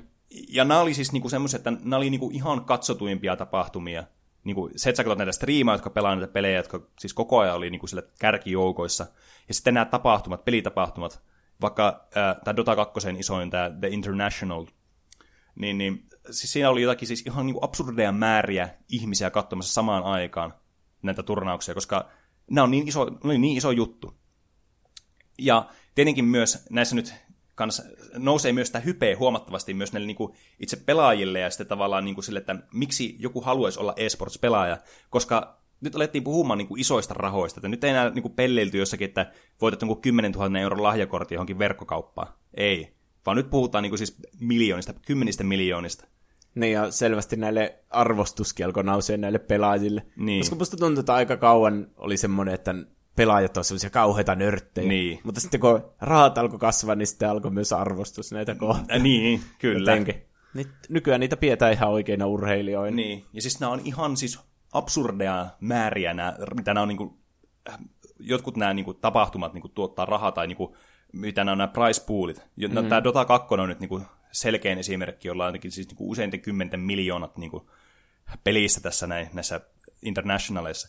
Niin tämä on niinku, siis, tästä on tullut tämmöinen aivan huikea niinku, rahallisesti merkittävää niin kuin, tapahtuma myös niin kuin e-sportsista. Ää, myös niin kuin mainostajien keskuudessa, koska ne on niin suosittuja nämä tapahtumat, että ne katsoo hirveän monta ihmistä, ja näiden katsominen on niin helppoa, kun sä näet näin jostakin live-striimistä, tai vaikka jälkikäteen, jos haluat nähdä jonkun tietyn pelin jälkikäteen. Niin tämä on myös tosi iso semmoinen niin kuin markkina-alue, ja se on tietysti myös kasvattanut sitten suosiota, koska mitä enemmän rahaa liikkuu jossakin, niin sitä useampi ihminen on vaikka bisnespuolella kiinnostunut e-sportsissa, ja ostaa vaikka tiimejä tai ostaa tämmöisiä isoja niin kuin avenueita, missä tämmöisiä voi järjestää, tai muuten vaan sponsoroi niitä tapahtumia.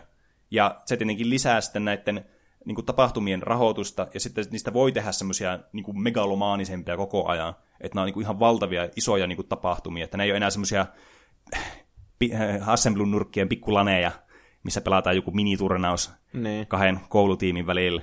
Ei, vaan siis nyt, nyt ollaan niin kuin siis oikeasti niin kuin tavallaan samalla skaalalla kuin isot urheilutapahtumat. Mm. Mikä kans on yksi semmoinen tavallaan merkittävä tekijä, ainakin mun mielestä, että miten niin kuin e-sports äh, on semmoinen, niin kuin se tuntuu urheilulta, koska se on, tietenkin sitä vaatii hirveästi harjoittelua, aivan uskomatonta taitoa ja semmoista niin kuin, äh, tiedätkö, strategointia. Sä tarvitset semmoisen niin kuin selkeän taju aina kaikista tilanteista, mitä tapahtuu. Niin kuin vaikka jalkapallossakin pelaajien täytyy olla koko ajan hököllä, että mitä tapahtuu, ja täytyy olla todella taitavia. Niin tässä on ihan sama esportsissa, riippumatta pelistä, että sun pitää olla oikeasti niin kuin ihan täysin kärryillä koko ajan, että mitä tapahtuu. Ja se vaatii tietysti paljon niin kuin harjoittelua. Ja tämä on erittäin niin kuin viihdyttävää myös seurata. Ja tietenkin pelistä riippuen helppoa seurata, tai sitten erittäin vaikeaa seurata. Mä en ainakaan ymmärrä niistä MOBA-peleistä mitään. Mm. Ja näihin mä halusinkin nyt tämmöisen pienen niin kuin, historian session jälkeen pureutua ja puhua niin kuin, silleen, niin kuin yleisesti vaan, että minkälaiset fiilikset sulla on vaikka esportsin pelaajista, mitä niin kuin mä tykkään vaikka katsoa, ja just, että minkälaisia elementtejä niihin liittyy. Ja niin aloitetaan, vaikka niin kuin kuten äsken sanoit, että mobien seuraaminen on aika vaikeaa. Niin. No, kyllähän sitä kaverit silloin, oliko se nyt siitä lukioaikaa ja sen mm, jälkeen, niin kyllä. varsinkin tämä LOL oli tosi suosittu. Mm. Mutta niin, jotenkin kaikki se, siinä on niin paljon erilaisia hahmoja, ne päämäärät mm. on vähän semmoisia, että pitää selittää sata kertaa, että mitä sinä yrittää tehdä, mm. ja omat termistöt ja kaikki. Niin. Ja sitten niin, kun yrittää katsoa semmoista striimiä, niin siinä on paljon eri ihmisiä, kaikki tekee omia päämääriä siinä sekaisin. Mm. Niin ehkä tämä on semmoinen, mitä on vähän vaikea seurata. Että ehkä jos itse pelaisi, niin tietenkin mm. alkaisi ymmärtämään sitä enemmän, että mitä siinä kannattaa tehdä ja mitä kaikki... Varmasti näiden tiimikaverit pitää vähän jakaa, että mitä tuot, sä oot jungleri tai jotain mm. semmoista. Niin, siis kyllä. Tämä on niinku, mobat on tosi vaikeita just sen takia, että kun sä tarvit, tarvit lähtökohtaisesti hirveästi informaatioita, että, että mitä niin kuin itse tässä pelissä tapahtuu. Että jos keskitytään ihan niin kuin tämmöisiin pintapuolisiin seikkoihin, niin just, että mikä tämä niin kuin pelin niin kuin tavoite ja miten sä voit lähestyä sitä tavoitetta. Ja sitten tämmöiset niin kuin vaikka tappelut, joku teamfight vaikka, niin se on vaan visuaalisesti tosi vaikeaa seurata, koska se on tämmöistä niin kuin, paljon tämmöistä niin kuin visuaalista klutteria tulee näiden eri abilityjen ja muiden myötä. Ja sitä on tosi vaikea niin kuin, vaikka osaisi pelata tätä peliä ja on pelannut sitä peliä, niin se on silti ajoittain haastavaa seurata, mitä tapahtuu. Mm. Puhumattakaan sitten siitä, että miten niin semmoiset marginaaliset asiat, mitä tuntuu, että nämä jotkut tekee, nämä pelaajat, niin miten merkittäviä ne sitten on tavallaan sen pelin kulun kannalta. Niin. Että tässä katoaa kaikki semmoinen nuanssi tosi helposti. Et esimerkiksi, että miten joku tosi pieni liike, mitä vaikka sun jungleri tekee, niin voi vaikuttaa koko pelin lopputulemaan. Mutta ei sitä niinku tajua, ellei sä niinku itse oot tosi hököllä siinä pelissä. Tämä on vähän niinku, mun mielestä huono, tai siis niin, tämä on vähän niinku hyvä esimerkki uh, haastavasta e-sportista seurata. Ja toinen niinku, mun mielestä worst offender on tässä niin Overwatch. Oletko koskaan kattonut Overwatchin niinku e-sports-peliä? No se on vähän sama asia kyllä kuin nuo mobat. Mm. Että eikö siinäkin hahmoilla on vähän eri tavoitteita, jotkut yrittää hiilata toisiaan. Ja Mm. sitten kun niillä on niin isoja ja sellaisia erilaisia ne kaikki niiden iskut, että joku tekee yhtäkkiä voimakentän jonnekin ja, Mm. Ja tiedätkö, joku se niputtaa sua, mutta sitten se onkin joku hiilaava se niputus niin. tai jotain, niin mä pitäisi ehkä tietää ne, te- ne hahmot ja mitä ne osaa mm. tehdä jo tälle. Mä pelasin tosi pitkään Overwatchia silloin, kun se tuli. Ja mä en koskaan oppinut katsoa näitä e-sports. Tämä oli liian sekavaa seurata. Mobassa sulla on se hyvä puoli, kun nämä perustuu strategiapeleihin, niin sä, sun tämä kuvakulma on tämmöinen staattinen ylhäältä päin kuvattu. Mutta heti kun sä alat, tiedätkö, kun sä katot FPS-pelejä, niin näissä monesti kuvataan näitä itse pelaajia sitten. Ja sitten on tämmöinen spectatori-moodi monesti tämmöisessä e-sports niin pelaamiseen tarkoitetussa peleissä, mikä on niin kuin rakennettu ihan niin kuin pelin designiin asti, että sä niin kuin pystyt seuraamaan sitä peliä tavallaan niin kuin semmoisesta neutraalista vinkkelistä. Mm. Niin tää on, tässä tapahtuu liikaa asioita liian monessa eri paikassa, ja just tässä, tässä katoaa se raja first person shooterin välillä ja mobaan välillä, ja semmoiseksi sekavaksi mössöksi.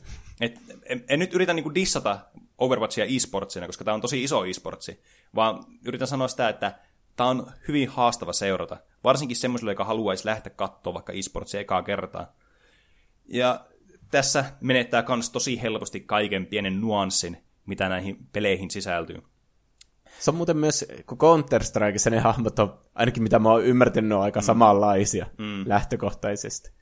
Mutta sitten jos Overwatchia katsoo, niin sä näet niinku sen hahmon näkökulmasta. Mm. Mutta sä et niinku, jos on tämmöinen katsoja, niin et sä heti tajua, että onko se vaikka semmoinen gorilla vai sitten semmoinen nainen, jolla on siivet vaikka. Niin, kyllä. Niin sitten sekin vähän vaikeuttaa sitä seuraamista. Mm. Joo, tämä first person elementti niin vaikeuttaa tämä pelin seuraamista ihan huomattavasti. Ja just se, että kun näillä on tämmöisiä MOBA-tyylisiä äh, abilityjä, mitä nämä voi tehdä, niin tämä on, niin, tämä on tämmöinen niin kuin visuaalisesti melkein mahdotonta seurata uutena. niin.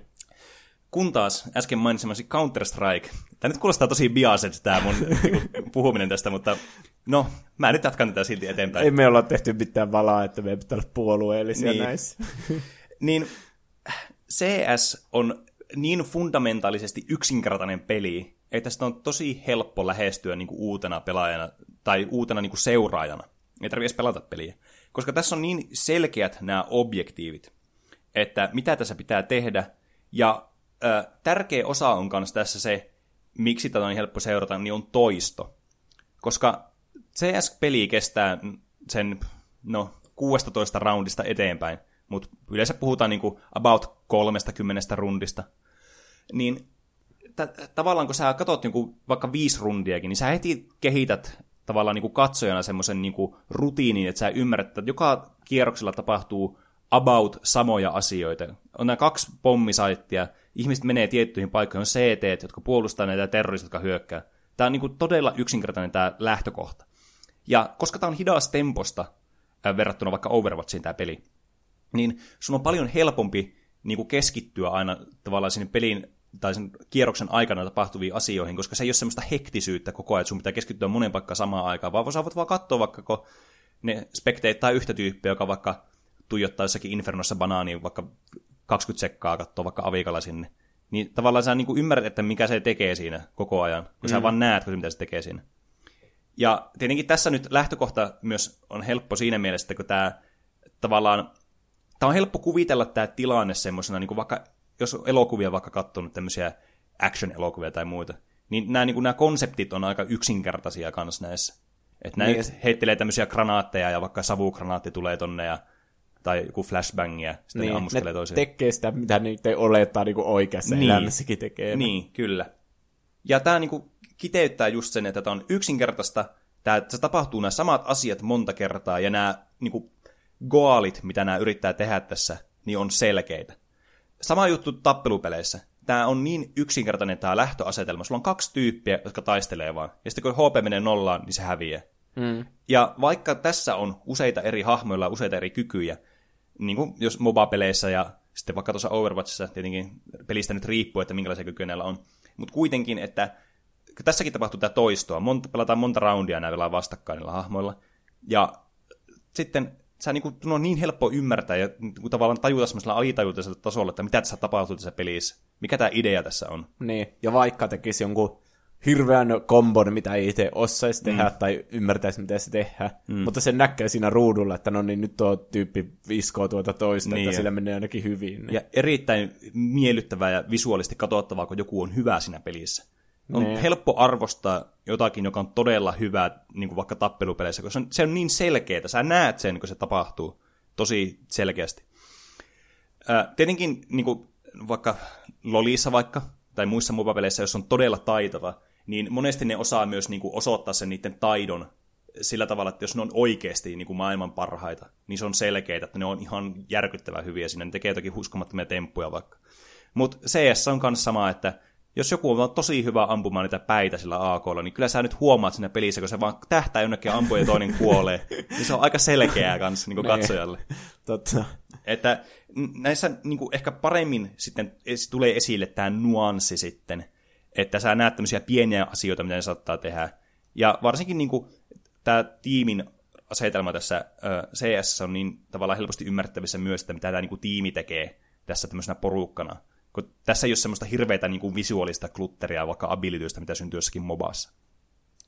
Ja sitten tietysti vaikka nämä digitaaliset korttipelit, Hearthstone tuli 2014 ja niin kuin mullisti tämän digitaalisen korttipelimaailman sitten.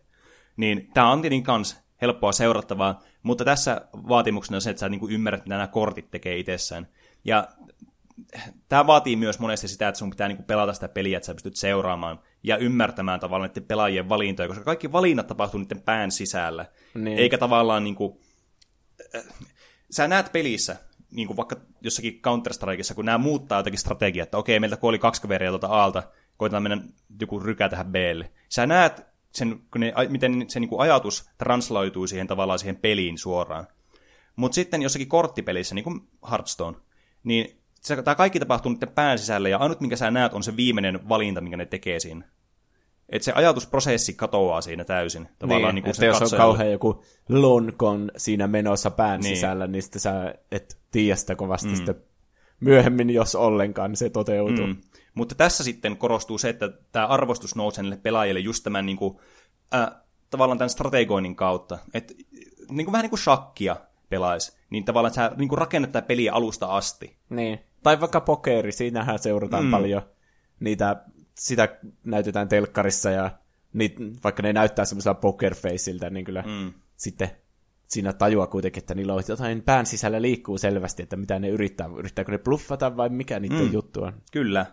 Ja sitten on äh, tämmöinen oma niin kuin yksi semmoinen niin kuin, äh, kiinnostava tämmöinen en, mä sanoisin, että semmoinen piilosuosikki, koska mun suosikki on siis ihan ehdottomasti, mä tykkään CS eSportsista kaikista eniten.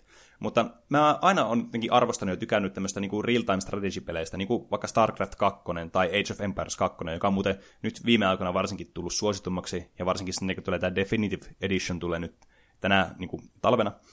Niin tavallaan, että kun tämä on vähän semmoinen yhdistelmä sitten tätä niin kuin, vaikeusasteeltaan tätä mobaa ja sitten niin kuin tätä niin kuin, digitaalisia korttipelejä.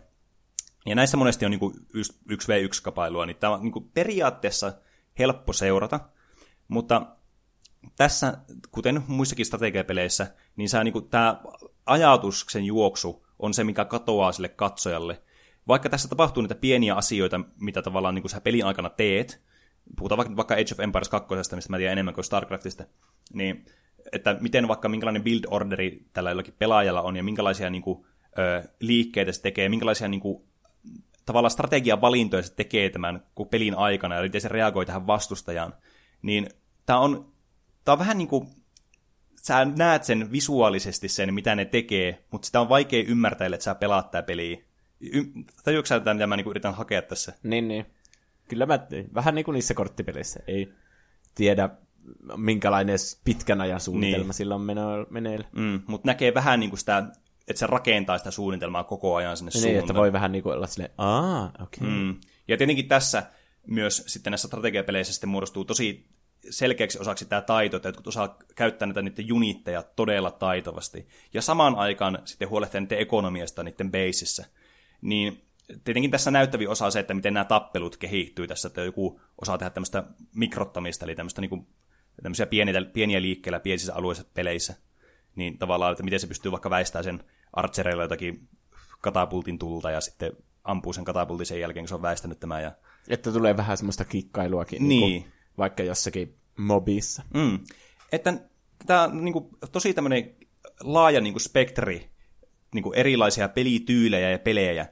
Näitä on siis vielä ihan hirveästi paljon enemmän. Esimerkiksi mä en ole yhtään Battle Royale-peleistä, mutta kuitenkin, että tavallaan niin kuin, tämä tarjoaa hirveän paljon hirveän monelle eri ihmiselle niin kuin eri kat, niin kuin katsomisen aiheita ja tavallaan niin kuin eri tasoja, että minkä, niin kuin, kuinka paljon sun pitää itse paneutua siihen, että sä voit seurata tätä.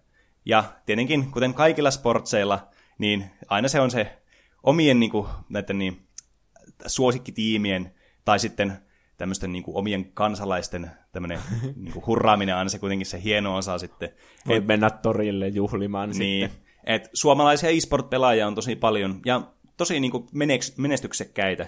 Et en se nyt on aika hyvä esimerkki siitä, kun kaikki on suomalaisia ja ne on menestynyt hyvin, ja CS on tietenkin helposti niin kuin lähestyttävä peli.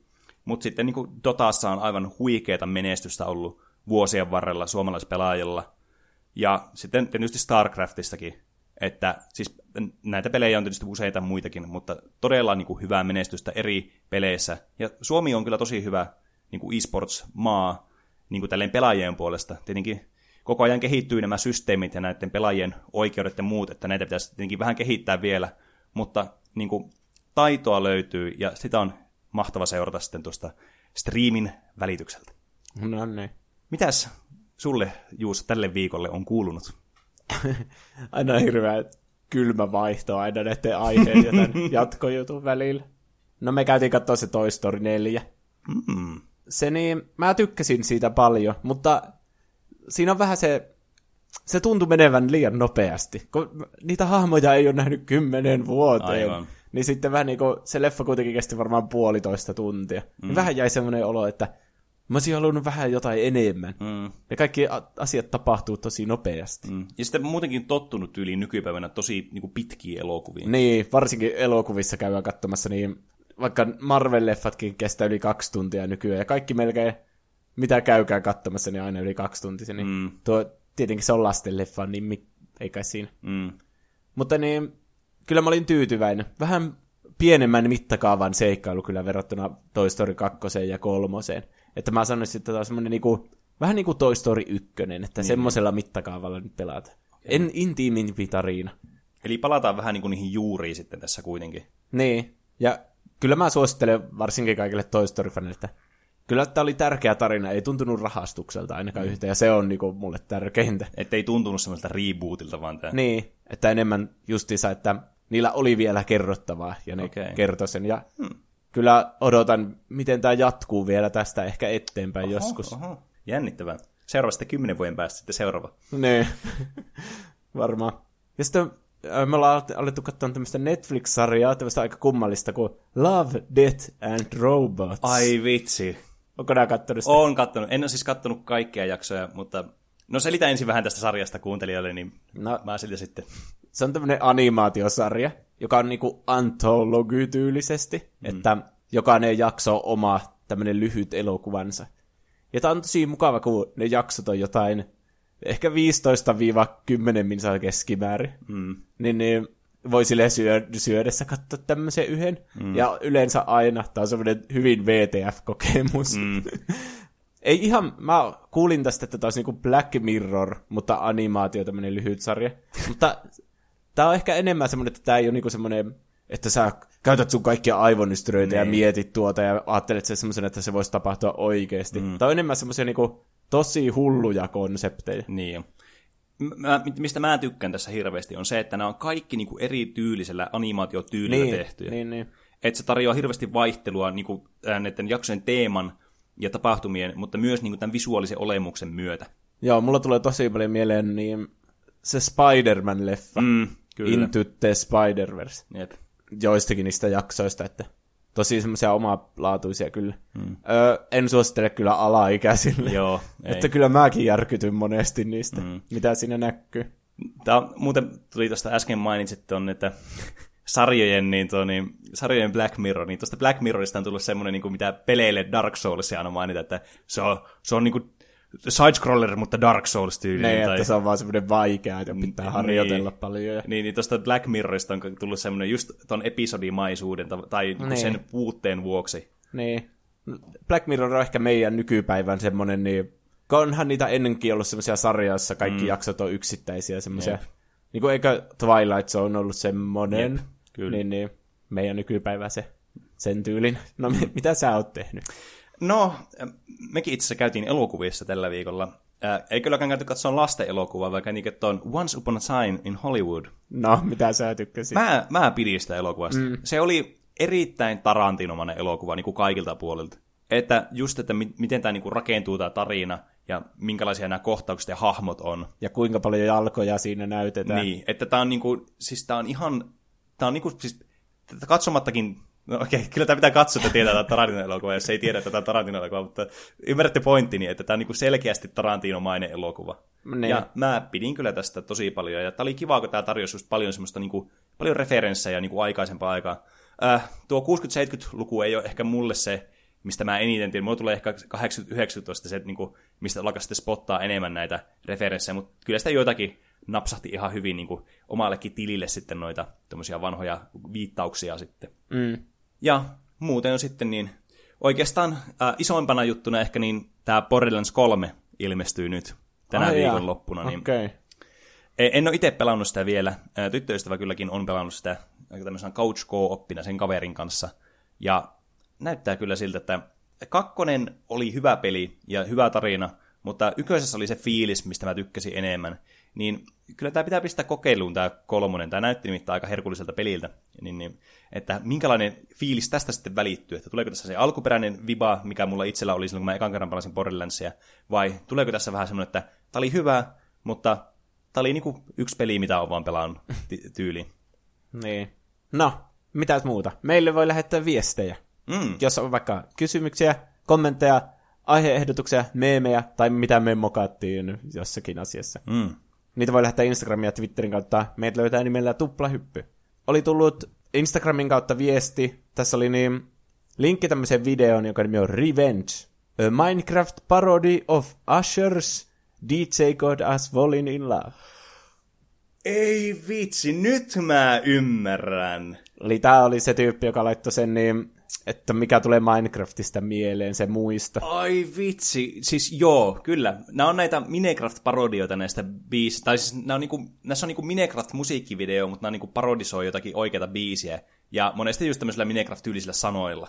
Ne. Mä muistan varsinkin tämän niin Coldplayn Vivalla Vidan, niin, josta oli myös tämmöinen vastaavanlainen parodia, niin se oli niin semmoinen, mikä mulle tuli ensimmäisenä mieleen, mutta tätä mä en tiennyt. Mutta nyt, kun tämä linkattiin meille, niin mulla heräsi muistoja tästä kyllä. Ja ymmärrän täysin, miten tämä liittyy tähän Minecraftin ää, ensikosketukseen sitten. Niin. Minecraftista on varmasti helppo tehdä tommosia oni- omia animaatioita, kun ne on niin yksinkertaisia ne hahmot. Jep. Ja kiitos taas monesta uudesta mielenkiintoista aiheesta. On taas ollut sadepäivien piristys päästä kuulemaan uusia jaksoja. Kiitos. Kiitos. Sitten Ikarailta tuli viesti. Heips, jos saa kerta edelleen ehdotella aiheita ja pelejä, niin ehdottaisin Ace Attorney hmm. pelisarjaa. Itse tutustuin siihen ihan hetki sitten, mutta vei ihan kerralla sitten mennessään. Mm. Onko tämä siis Phoenix Wright? Kyllä. Niin jo. Tämä on sitä oikeussali semmoista. Mm. Pitää esittää tämän todistusaineistoa, jos saa joku syyllinen kiinni. Näitä DS-pelejä. Ja noista tuli itse asiassa ihan vasta niin tämän portti ö, tietokoneelle. Et Ai se voi olla se syy, miksi siitä on niin ollut sitten ää, tämmöinen lähestymispinta on tullut nytten näille. Mutta itsellekin on tuttu. Ja en ole itse pelannut niitä, koska DSllä ihan hirveä iso pelikokoelma itsellä on koskaan ollut. Mutta ne on niin kuin, populaarikulttuurin ää, myötä ja sitten niin kuin, just näiden hyvien lainien ja näiden hahmojen puolesta sitten tullut kyllä tutuksi. Niin, mulla tuli yksi laini mieleen. You are not a clown. You are the entire circus. se on aika hyvä. Jossakin Redditsissä nähnyt sen screenshotin siitä. Sitten tuli viesti. Moi, aiheehdotuksena johonkin tulevan jakson olisi tuleva Joker-elokuva. Ja vasta vähän aikaa sitten julkaistu World of Warcraft Classic. Siisti olisi kuulla jommasta kummasta juttua jossain tulevassa jaksossa. Mm. Öö, niin, se Joker on sanonut Joker. Mä lausun sen vähän niin kuin se 90-luvun niin kaulakoru, mikä oli tytöillä. Joker. Niin, niin, se on saanut tosi hyvät ennakkoarvostelut jossain mm. Venetsian elokuvafestivaaleilla. Oliko se 12 minsaa ihmiset seisoivat ja taputtivat sen mm. jälkeen, kun se loppui. Joo, mä oon kuullut kans sitä saman. Että suurina DC-fanboina mennään kyllä varmasti katsomaan Joo, ehdottomasti kyllä. Vovia mä en ole pelannut kyllä varmaan kymmenen vuoteen. Öö, Mutta eikö se olisi vielä parempi siinä mielessä, että sä voit herättää niitä? niin ainakin mä voin puhua siitä klassikista, koska se oli varmaan sillä tasolla silloin. Niin. Pitää Kyllä. katsoa. Mutta kyllä, e, hyviä aiheehdotuksia kyllä. Niin. Vov on kyllä ilmiönä semmoinen, että mm. sitä olisi kiva tutkia muutenkin. Niin, se on kyllä ihan totta, ja se on kyllä semmoinen integraalinen osa kyllä pelihistoriaa kanssa. Mm. Sitten oli vielä Lardelta aiheehdotus, kun nyt päästiin Pixar-elokuviin, voisitteko tehdä jakson Monsterit Oy-elokuvista? Hmm. No joo, mä tykkäsin siitä ekasta paljon. Se, se toka kyllä ihan viihdyttävä. Mm. Se tuli silloin, kun me mentiin itse yliopistoon. Siis niin, ehkä... Tää, mun on vaikea arvioida tätä, niin, just tätä Monsterit yliopistossa, koska tää niinku, tässä on aika iso faktori just siinä, kun me aloitettiin yliopisto tähän aikaan. Ja Monsterit Oy oli tosi hyvä silloin lapsena. Ja jotenkin tämä, niinku, kun tämä tuli niin pitkän ajan jälkeen tämä jatko-osa, ja tämä perustui aiheeseen, mikä on niinku itsellekin tavallaan uusi juttu, Niin. niin, niin siinä oli semmoinen selkeä niinku, henkilökohtainen vaikutus. Niin mä en osaa arvioida sille objektiivisesti, kuin hyvä tämä elokuva itsessään oli. Mutta kyllä mä tykkäsin siitä. Niin, niin. Ja Monsterit Oystä on tulossa se Disney Plus-sarja kanssa. Aa, niin Se joo. oli joku Monsterit töissä tai jotain Aivan, semmoista. joo joo. Että joo, varmasti. Ei ehkä ihan heti Toy Storyn jälkeen, että pitää vähän semmoista sekoittaa sitä pakkaa, että tiedätkö, ei tule liian samanlaista putkea. Mm. Ja sitten meille voi lähettää sähköpostia. Meidän sähköpostiosoite on, Tuplahyppy at gmail.com. kuten muun muassa Tuukka lähetti sinne, että puhukaa Hill Climb Racing kakkosesta. PS, paras podcast ikinä. Kiitos. Ö, niin, sehän on oululainen peli mm. Fingersoftin. Kyllä. En ole kyllä pelannut sitä, mutta iso ilmiö. Se on kyllä. Itsekin olen, itse olen käynyt Fingersoftin toimistolla asti, että tonne, niin, tämä olisi kyllä ihan hyvä aihe. Ja muutenkin, siis mobiilipelit on semmoisia, että mulla on monesti unohtuu, kun mä mietin aihevali, niin kuin, tai aihevalikoimaa, niin, niin sieltä monesti unohtuu nämä mobiilipelit, joita on kuitenkin siis ihan niin kuin järkyttävä määrä. Ja monet niistäkin tämmöisiä isoja hittejä ja klassikkoja suorastaan jo tässä vaiheessa. Niin kuin vaikka kun Angry Birds tuli, niin on siitäkin jo pitkä aika, että kyllä sen voisi alkaa laskemaan tämmöiseksi klassikoksi itsessään. M- mutta tuo on kyllä semmoinen aihe, mihin pitäisi ehkä enemmän just pureutua, että, että minkälaista matskua tuolta niin kuin mobiilipeli saralta sitten voisi löytyä. Niin. Ehkä joku jakso, missä olisi vaikka monia eri mobiilipelejä, kun mä en usko, että puolta tuntia jaksaa puhua yhdestä. Mm. Tai sitten jaksaa. Niin. Riippuu varmaan pelistä. Angry Birds on aika iso juttu ollut. Niin. Joku oli muuten laittanut joskus Instagram-kommenttina jonkun, että me voitaisiin joskus käydä jossain laneissa. Mä haluaisin käydä laneissa. Ja ehdotti jotain Kuopiolaista lania, mutta Kuopioon on joku 2000 kilsaa. Niin... mutta olisi se ihan hauska kokemuksena varmasti. Kyllä mä olisin mielelläni kyllä lähtemässä. Mennään Muutenkin, sinne tupleippy teepaidat päällä. mm, lanit on muutenkin tosi kivoja, niin olisi kyllä kiva käydä siellä. No niin. No ei kai siinä muuta. Mm. Kiitos kun kuuntelitte tänne asti. Kiitos Jani tälle, kun se auttoi editoinnissa. Jos tykkäät ja kuuntelet iTunesin tai iPhonein kautta, niin käy antamassa viisi tähteä. Sillä saa uusia kuuntelijoita paljon. Mutta tärkeintä on, että suosittelet kavereille ja puhut hyvää meidän Mm, podcastista. kyllä. Ja kiitos kaikille kuuntelijoille. Mm. Niin. Ö, Jatketaanko sitten ensi viikolla? No tehdään näin. Ensi viikkoon. Heipä hei! Hei hei hei.